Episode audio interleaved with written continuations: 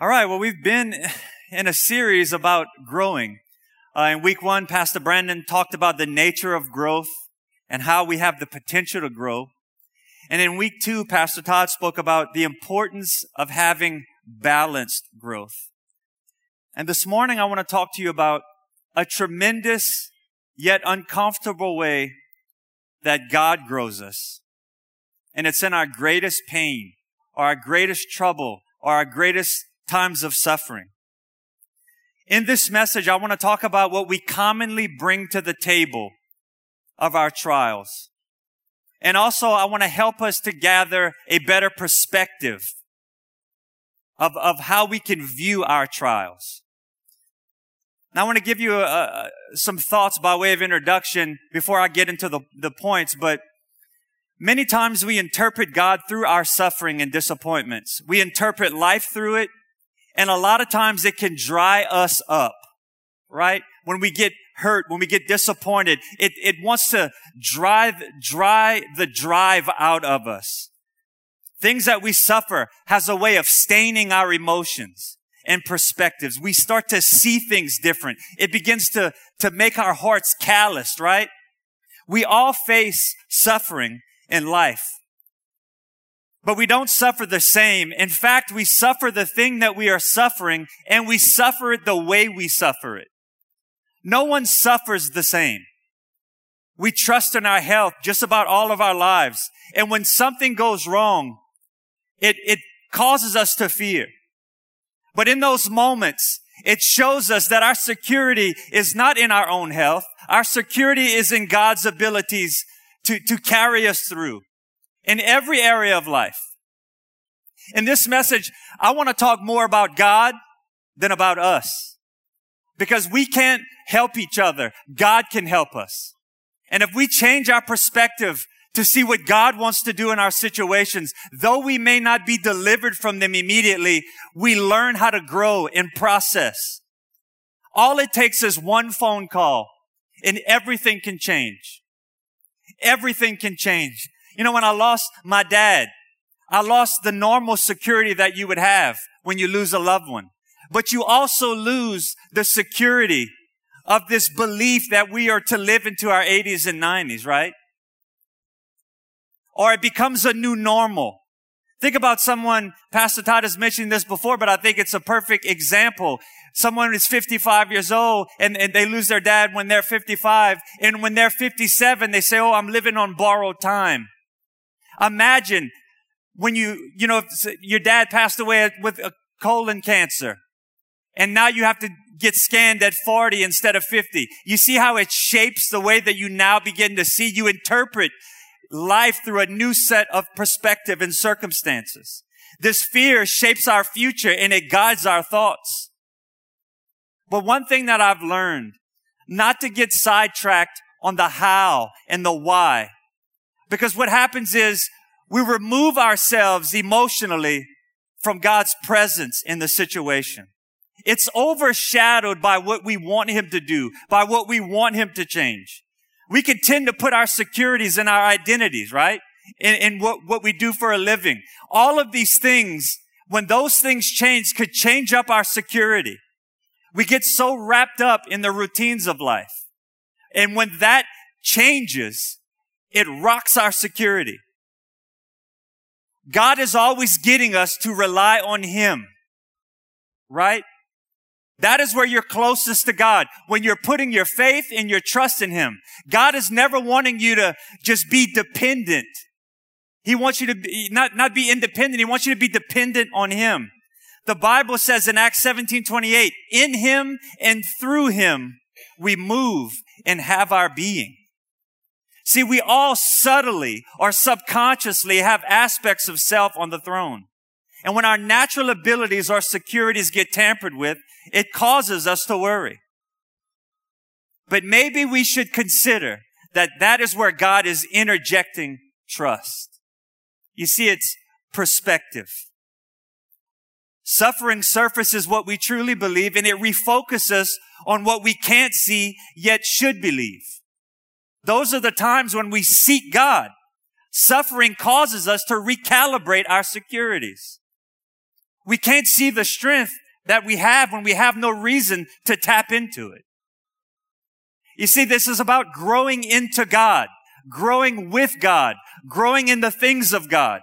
Is God still good when, when you suffer?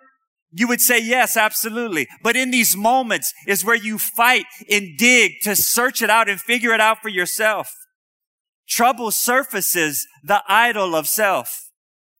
You know, if we were, if it was up to us, we would never choose suffering, right? We would never choose that. We would never want that. We're in good company. Paul felt the same way. Remember, he asked God to deliver him from the thorn in the flesh. And, and God responds, he says, my grace is sufficient for you, for power is perfected in weakness. Most gladly, therefore, I will rather boast about my weakness so that the power of Christ may dwell in me. I want you to see that word most gladly. That's the consideration aspect we're going to be talking about. Paul asked God to deliver him and God said, no. How many times have we said, God, take this from me? And God says, no, I'm using that to grow you. His power is matured or made complete. In, in that weakness, God supernaturally interjects his power. Weakness can catapult us to knowing God and, and allowing God to use us how he wants to use us, right? We want God to use us to do things. If not, we're going to be mighty sorrowful when we stand before God on the day of judgment and we're not given rewards. Come on, we want those rewards so we can give them back to Jesus. Many of you have come here in your weakness, in a time of trouble, and now you are solid. You are growing. You are serving. But the fact of the matter is, we will not always be physically healthy. We do get older. Things change. When we get out of bed sometimes, your knee will go out, right? But weakness exposes the faulty expectations that we have in this life. Weakness can pull back the veil of God's purpose and plan. Weakness depletes your strength, but it empowers you with God's strength. No one was ever promised a smooth life. No one. But God has promised that He will be with us all the days of our life. You see, we sit in this certain outlook that we think is just supposed to work out. And we take our, our experiences and we put it on the paper of experience, but we never take that paper of experience and bring it into the paper of God's word. How could Paul say he is able to boast about his weakness? He tapped into a crucified life. Now think about that. He had a lot of time to be in the school of consideration. He went through hell on earth for a lengthy period of time. He learned that no matter what came down the pike, God was with him and he expected supernatural strength every time weakness came. And this is the strength that Paul tapped into. He was always in a position of life or death. And then he was able to speak life and live by the power of life. The things Paul suffered stripped him of himself, which was Paul's major issue, right? We read that in, in Romans 7. Paul struggled with himself. Paul was a Jew of Jews. He, he knew the Torah. He would boast about his abilities. But it wasn't until his suffering that he became most effective. Some people are just intellectual Sauls, but not effective Pauls. We need to grow from Saul to Paul, and God will use those things in our life to get us there. I wonder how many people this morning are sitting in weakness, in suffering in weakness, and sulking in trouble. Here's the verse we're going to be coming out of. James chapter 1 verses 2 and 4. It says, Dear brothers and sisters, when troubles come your way, consider it an opportunity for great joy. For you know that when your faith is tested, your endurance has a chance to grow. So let it grow. For when your endurance is fully developed, you will be perfect and complete and needing nothing. That's a lot in that text. See, we must gain perspective by one word, consider. It's easy to see suffering as weakness, but we must choose to consider it a school of higher learning, a school of great effectiveness. Amen. I know this might be not a recess type sermon, but sometimes we need math and science. Amen. Come on, we need to get deeper into the things of God instead of pushing God away when He's using the situations in our life and growing in them. This is where we will become effective. In the school of consideration, we take classes on testing, endurance, faith, growth. And the graduation moment is number four, verse four, mature, complete, and needing nothing. And that's in every battle. And you know why that's graduation? Because that's where you're seeing God the most in every situation. And when you have God, you really don't need anything else. Suffering forces you to go to the gym of consideration and work it out. The Bible is full of life accounts with trials and tribulations. I'm sure John never considered when he was a political prisoner on the island of Patmos that he would get the greatest revelation ever seen by man. I'm sure Abraham never considered in his infertility that he would birth the nation of Israel.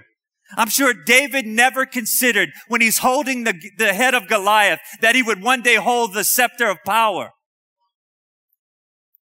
And Joseph, I'm sure when he was sitting in that rock pit, never dreamed he'd be sitting on a throne in a palace. The Bible is our textbook in consideration. The Bible is the tip of the spear for perspective. The Bible informs us what to believe, how to respond, what to expect, and how to fight. The Bible gives us wisdom on how to interpret the blows of life. It says, do not be surprised by the fiery trial that you might find yourself in. The word of God is meant to absorb the shock of life and prepare us for eternity. Trouble will drive you to your textbook.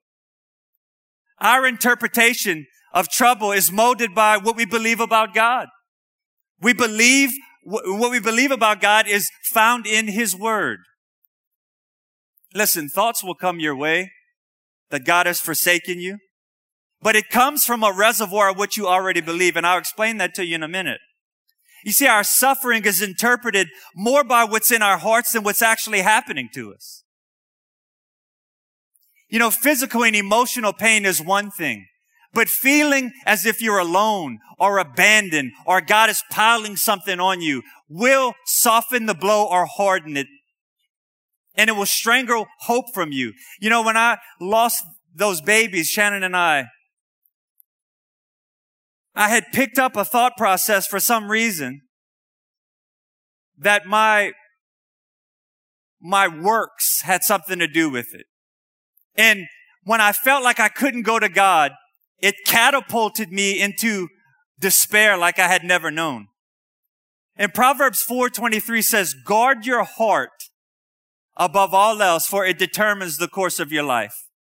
Listen, the things that we go through in life can be like daggers. And when you get blow after blow, it is up to us to consider what God is doing, what God is allowing, right? Not putting it on God saying, God, you're doing this. Listen, God is perfect. We have to come to a plumb line belief. God is perfect. He is never wrong, ever. It's always our interpretation of the facts. Now here's some things that we go into suffering with. Number one, we go into suffering or troubles of any sorts with a belief system about God. Job 42, 5 and 6 says, I admit I once lived by rumors of you. Now that I have it all firsthand for my own eyes and ears, I am sorry. Forgive me. I will never do that again. I promise. I never again will live on crust of hearsay or crumbs of rumor. Think about that verse. I like the way it said it in this particular translation. And in Philippians, that I may know him and the power of his resurrection and the fellowship of his sufferings, being conformed to his death in order that I may attain the resurrection from the dead.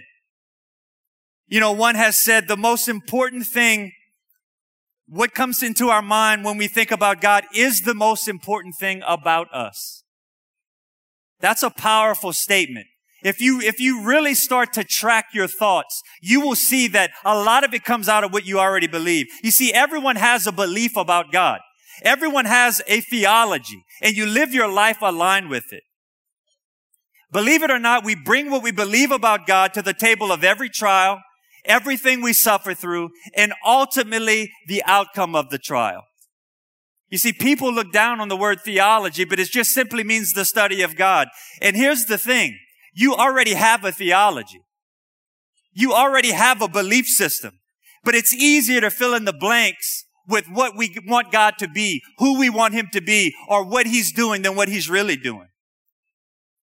But Jesus said, I will never leave you nor forsake you. I will be a friend that sticks closer than a brother. Behold, I am with you even to the ends of the age. Come to me, all who are weary and heavy laden, and I will give you rest.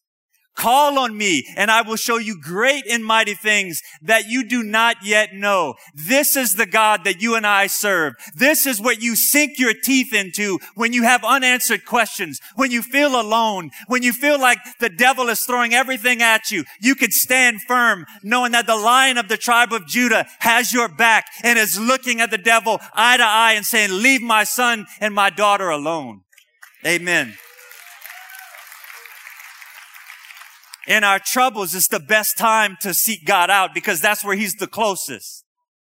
He's the closest. He's near the brokenhearted. When someone's close, you can have intimate conversation and God is not trying to hide from you. We're just not listening. Trouble causes you to search for answers you, you never thought you'd have the questions for. But it causes you to search out this great God that I'm speaking of tonight, this morning. Consider the opportunity. Everyone has a belief system. If your belief system is in the politics of this world, it's going to go up and down, up and down. But if your belief system is in the world to come, that that kingdom that I'm speaking of will one day smash the kingdoms of this world and grind it to face powder and everything will be made right. You can have faith and assurance that it doesn't matter what's going on here. One is coming. And there will be no need to, to try to sort things out. He will rule with a rod of iron and it will be his way and it will be perfect, peaceful, joyous, like we have never known.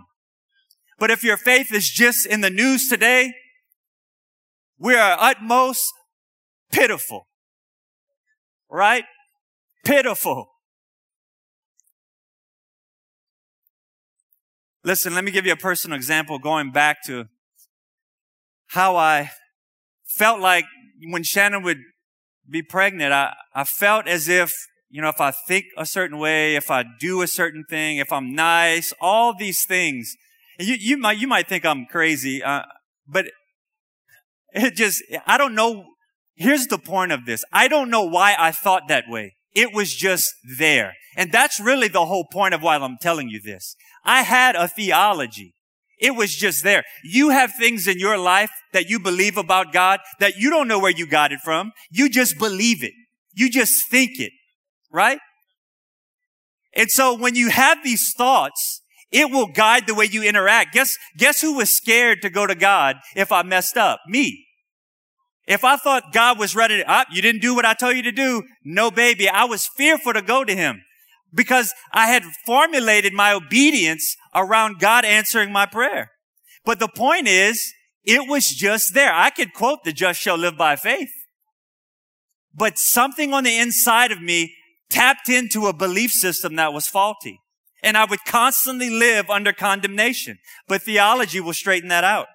Romans 8, 1 and 2. So now therefore, there is no condemnation for those who belong to Christ. And because you belong to him, the power of the life-giving spirit has freed you from the power of sin that leads to death. Romans 8:15. So you have not received the spirit that makes you fearful slaves. I was acting like a fearful slave. Instead, you received God's spirit when he adopted you as his own children. Listen, if you are a child of God and you are scared of him, something is off. We should have a holy reverence and a fear, but not a terror if we're his child. On the cross, God treated Jesus like he lived my life so he could treat me like I lived Christ. There was an exchange. And we must bathe our minds and our hearts and our spirit in this truth. This is a truth. What the devil slings at you is a lie. You have to believe what God says. That's how you get through everything in life. And I'm not just telling you something that I think. I'm telling you this is Bible truth. How can you reach out for mercy when you think you're getting what you deserve? Right? How many of you are here in condemnation?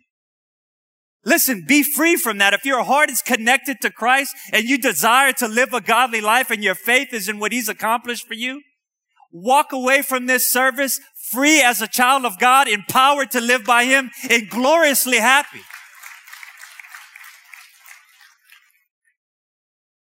The greatest thing that will ever happen to us is when we pass on from this world into the next. I'm telling you. Or the rapture comes, which would probably be better. That'd be amazing. Even though I'm scared of heights. Now I want to give you something else. Once again, this might just be me. Romans 8, 28. And we know that God causes all things together to work together for the good of those who love God and are called according to his purpose. For those whom he foreknew, he predestined to become, become conformed to the image of his son, so that he would be the firstborn among many brethren. On these whom he predestined, he also called, and whom he called, he justified, and them who he justified, he glorified. Now, once again, I would interpret this, and I've actually heard people interpret it just in conversation, that the good that comes out of our loss some kind of way should overshadow what we lost.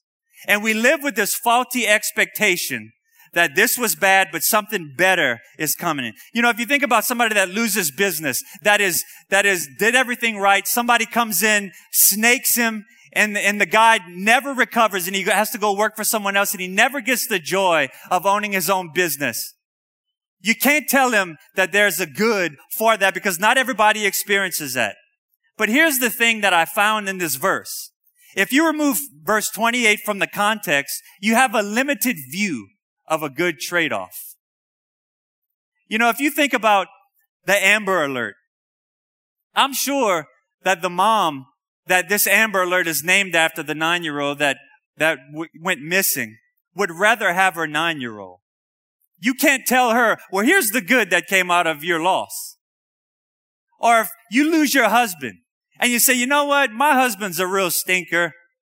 I really appreciate mine seeing how you're suffering, not with yours. Do you believe that things like this are said to people? It's, I'm telling you things that I've, I've heard.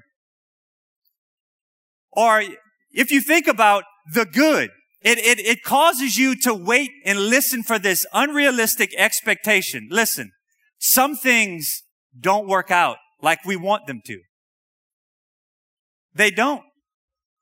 And we, we don't want to walk around waiting for a good scenario to overcome what we've lost. You know what the good is? It tells you in verse 29 and 30 that no matter what we go through, that God will bring something good out of it.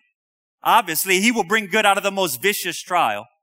But our security in His ability to hold us and keep us and carry us over to the other side is what is secure. That's the good. Our salvation is good. No matter what we lose here, listen, losing these babies, there's nothing that I can do.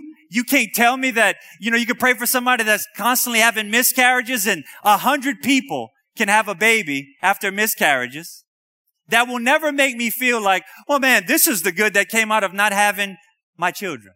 It is a good and I, and I, my heart is attached to your need because of what I went through, but there will not be any good in that that I consider good until I stand on the streets of gold with kids on my back, around my ankles and feet. Amen.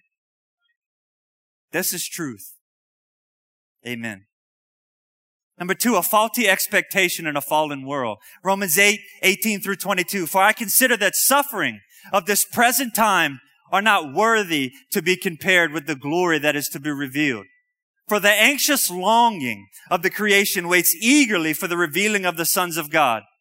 For this creation was subjected to futility, not willingly, but because of him who subjected it in hope. Listen, that the creation itself will be set free from slavery of corruption. Perspective is a great school, a great class in the school of consideration. Listen, this forces us to trade the temporary for the eternal. Do you not know that God is always wanting to get us to grab the perspective to go heavenward, to think heavenward, where our treasure really is? Gaining an eternal perspective doesn't come overnight. It's a battle. It's a grind because you're trying to align your situation with the truth. Listen, everything in this life will decay. You can build a house in River Ranch and never move into that thing. And within a matter of years, it will dry rot and decay. Because sin in this world is pulling it down. The Bible says in verse 21 that we're, that the world is enslaved to corruption. So we should not have a false reality that everything will stay the course. See, we live every day with the facts of life that are not the facts of life. We're not promised tomorrow. We're not promised anything, but we should live our life expecting God to do something. See, we need to be prepared if the train goes off the tracks of life. Amen. But suffering shakes up our false romance with the things of God. I mean, the, th- the things of the world. Relationally, we put false expectations on people around us, right? Here's a news flash. Someone in your inner circle will let you down. They will respond wrong. They will forget to text you happy birthday. Someone who has been strong in your life will be weak. Some role model will let you down. You know why? Every one of us has sinful ways. And sooner or later, it will manifest in, in front of someone. But God and His might gives us grace and that should be sufficient. Number three, self. 2 Corinthians 5:15. He died for everyone so that those who receive his new life will no longer live for themselves. Instead, they will live for Christ. Now listen, I know this firsthand, being an only child. We live self-pleasing, self-driven, self-agenda.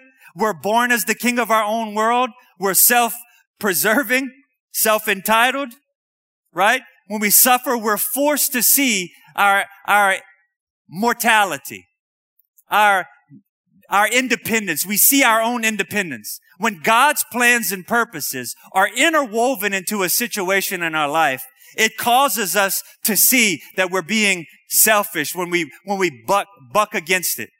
Consider that in those situations, God may be interjecting a dependence on Him. As a child of God, we are constantly being drawn to God. We are constantly being pulled to God. God never designed us to go at life independently. He always desired us to be dependent. When you grow up a child, you want the child to grow up and get out of your hair at a certain age, right? get independent. Not with God. When we grow and we get more and more of God, we grow more independence of our, of, of who He is. You know, we, when we get the flu, I don't thank God for the medicine. I thank God for my health. I've been having a problem in this right ear since Easter. You know what I do all the time? I thank God for my left ear. Suffering has a way of shaking up and exposing our dependence on the things we put comfort in. Like our vacations, right? We put, man, if I could just get to vacation. And if something goes awry, it causes us to, to get worried, to get confused. Well, you know, I was thinking about my mom couldn't even walk last, last Christmas.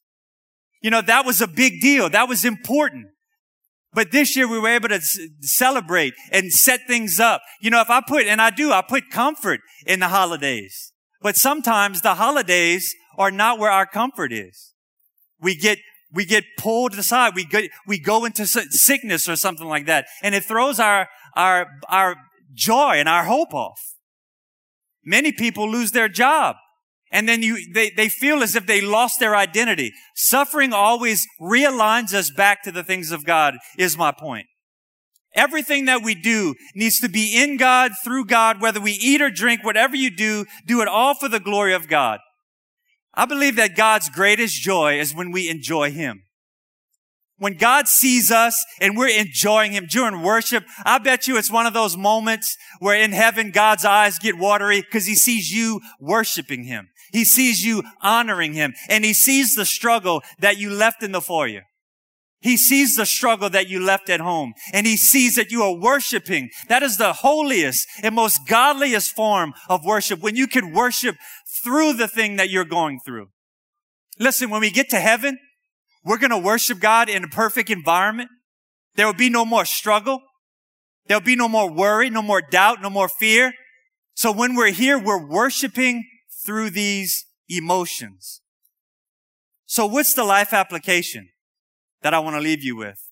Number one, God is glorified and displays his power in our weakness. Like one has said, there's a crack in everything and that's how the light gets out through the cracks. Think about it. In the one moment of confusion and chaos and loss and an onslaught of emotion, we could be comforted that God in all of his glory, in all of his promise is there with you that should bring the joy of the Lord. And he is ready to display himself for us. It's comforting to know that God is never caught off guard, that there's not some rogue attack being planned and coming your way. Second Corinthians 4, 7 and 10. It says, we know that this light shining in our hearts, but we ourselves are like fragile clay jars containing this great treasure. This makes it clear that our great power is from God not from ourselves. We are pressed on every side by troubles, but we are not crushed. We are perplexed, but not driven to despair. We are hunted down, but never abandoned by God. We get knocked down, but we are not destroyed. Through suffering, our bodies continue to share in the death of Jesus so that the life of Jesus may be seen in our bodies. You see, we've bought into some kind of way that Christianity is about us, but it's about Him. It's about His great life in us. And man, when we can tap into that, and you could tap into a real reason to, to live for God, when you could tap into a reason and say, you know what, this is my situation right now, but I'm going to take this situation and I'm going to glorify God.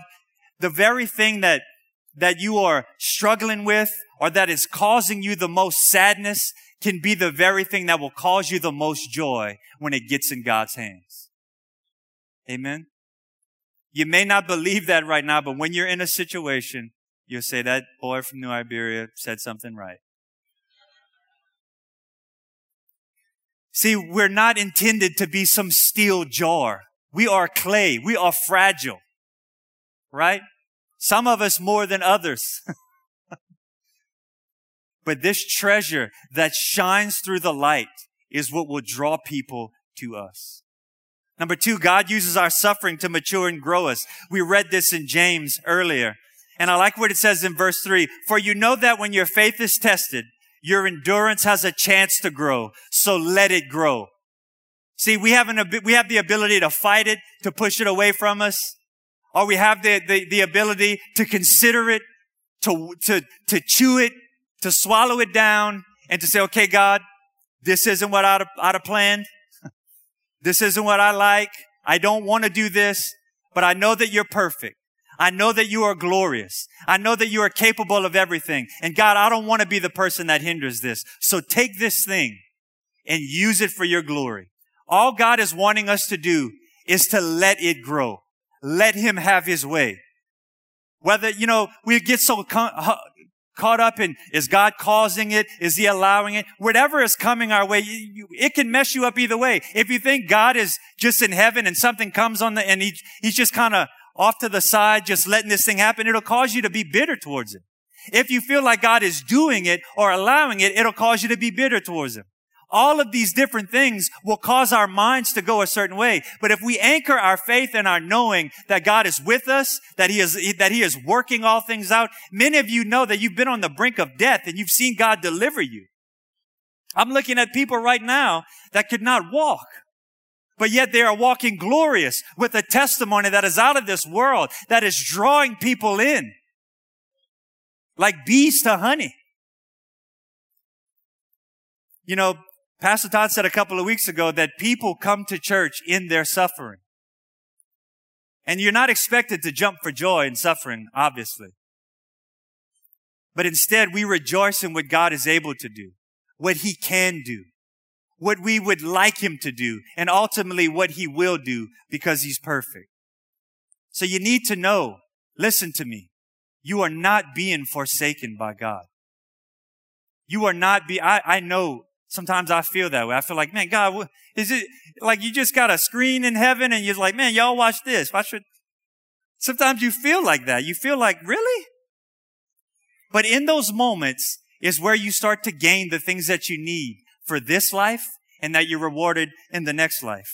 See, God uses the things that we go through to grow us away from ourselves and into Christ. Suffering puts our greatest idols in a lineup. It makes it easily identifiable. Number three, God uses our suffering to minister. God will use your greatest suffering for your greatest ministry. You know how I know that? Because I look in the face of people all the time that say, you don't understand. And I can say, no, I do understand.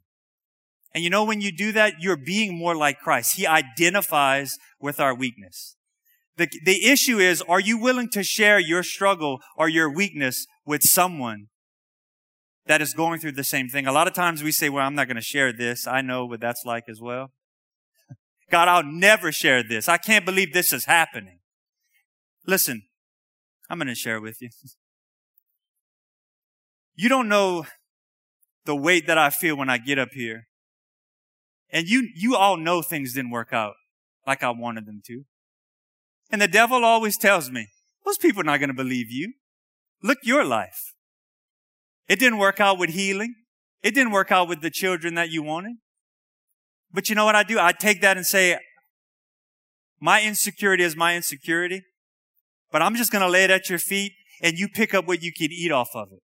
And I'm going to just trust God that He's going to allow it to grow. I'm just being real with you. I'm not the guy who wants to preach on faith and it working out. I could never have a money making TV ministry where I tell you it's going to work out if you buy me a plane or something. that wouldn't be me.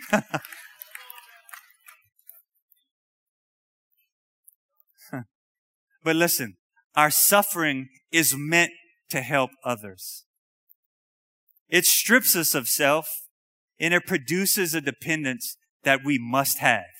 We must have a dependence on God. Second Corinthians 1, 3, and 10. This is lengthy, but if you listen to it in the context of what we're saying, I think it's going to make a lot of sense to you. God is our merciful Father and the source of all comfort. He comforts us in our troubles so that we can comfort others. When they are troubled, we will be able to give them the same comfort God has given. For the more we suffer for Christ, the more God will shower us with this comfort. Even when we are weighed down with troubles, it's for your comfort and salvation. Remember Romans 8 when we read it earlier. For when we ourselves are comforted, we will certainly comfort you. Then you can patiently endure the same things we suffer. We are confident that as you share in our sufferings, you will also share in the comfort God gives. We think you ought to know, dear brothers and sisters, about the trouble we went through in the province of Asia. We were crushed and overwhelmed beyond the ability to endure. And we thought we would never live through it. In fact, we expected to die. Listen to this. But as a result, we stopped relying on ourselves and learned to rely on God. They went to the school of consideration. And he did rescue us from mortal danger. Look it, look what, look the confidence here. And he will rescue us again. We have placed our confidence in him and he will continue to rescue us. Don't you not realize that by this rescuing, you and I sit here saved, filled with the Spirit, and packed for heaven? Trouble made Paul resistant, resilient, effective, and confident. In your suffering, faith grows your character. It, it bridles your emotions and your ministry increases. These are gifts. The things that I've suffered through has given me more compassion for those that suffer the same types of things. And can I be honest? I wouldn't have chose a lot of it. I wouldn't have. But those things will help you find your purpose and make a difference in the kingdom of God. And number four, and this is the end. God's purpose is also to detach us from here and attach us to where He is. Second Corinthians 4, 16 and 18. That is why we never give up. Though our bodies are dying, our spirits are being renewed every day. Our present troubles are small and won't last very long. Yet they produce for us a glory that vastly outweighs them and will last forever. So we don't look at the troubles we can see now. Rather, we fix our gaze on the things that cannot be seen. For the things we see now will soon be gone. But the things we cannot see will last forever.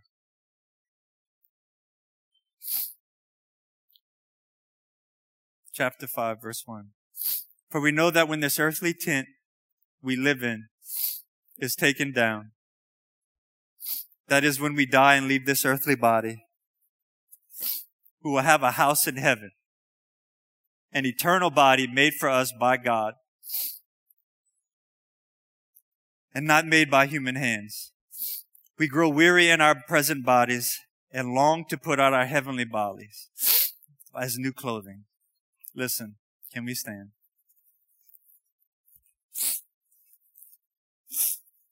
Uh, I'm sorry, I hate when this happens. Love you too. So I want to wrap it up this way. You might be here and you're going at life alone. You're suffering alone.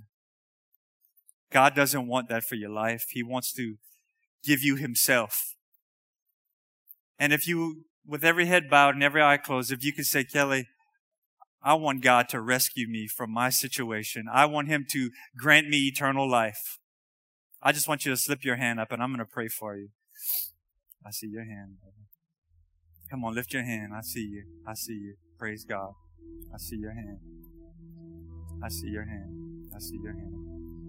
Praise God. God is moving. Come on, let's pray together as a family. Dear Heavenly Father, I come to you in the name of your Son Jesus, and I acknowledge that I have sinned that I've broken your laws. And I don't want to live that way anymore. I pray that you would save me, that you would redeem me. I put my faith in what Christ did at the cross for me. And I acknowledge that He is my Master, my Lord, my Savior. God, you are my Father. Thank you for redeeming me. In Jesus' name. Amen. Come on, praise God. This is the greatest decision you will ever make. Ever. Praise God. Glorify Him. Yes. Listen, if you prayed that prayer for the first time, there's a, gr- a card in the, in the pew with a green strip. If you just fill it out, we'd just like to know that you made that decision and we want to pray for you this week. The rest of you, I want to pray right now in Jesus' name for you. Father, I just come, Lord, and I ask that anyone here that is in going through a trial, going through trouble. God, I ask that you would grant them the godly perspective that they need. God, I ask that you would grow them and empower them and equip them, Lord, for great and mighty things that, that they will do in your kingdom. God, you are the, the God of all comfort and the source of our comfort. And Lord, we just thank you for just being you in us. In Jesus' name, I pray and ask. And the church said, Amen. Praise. Come on, give God a hand of praise. Thank you, Lord. Well, if you need prayer for anything, we'll be up here. We'd love to pray with you. God bless you.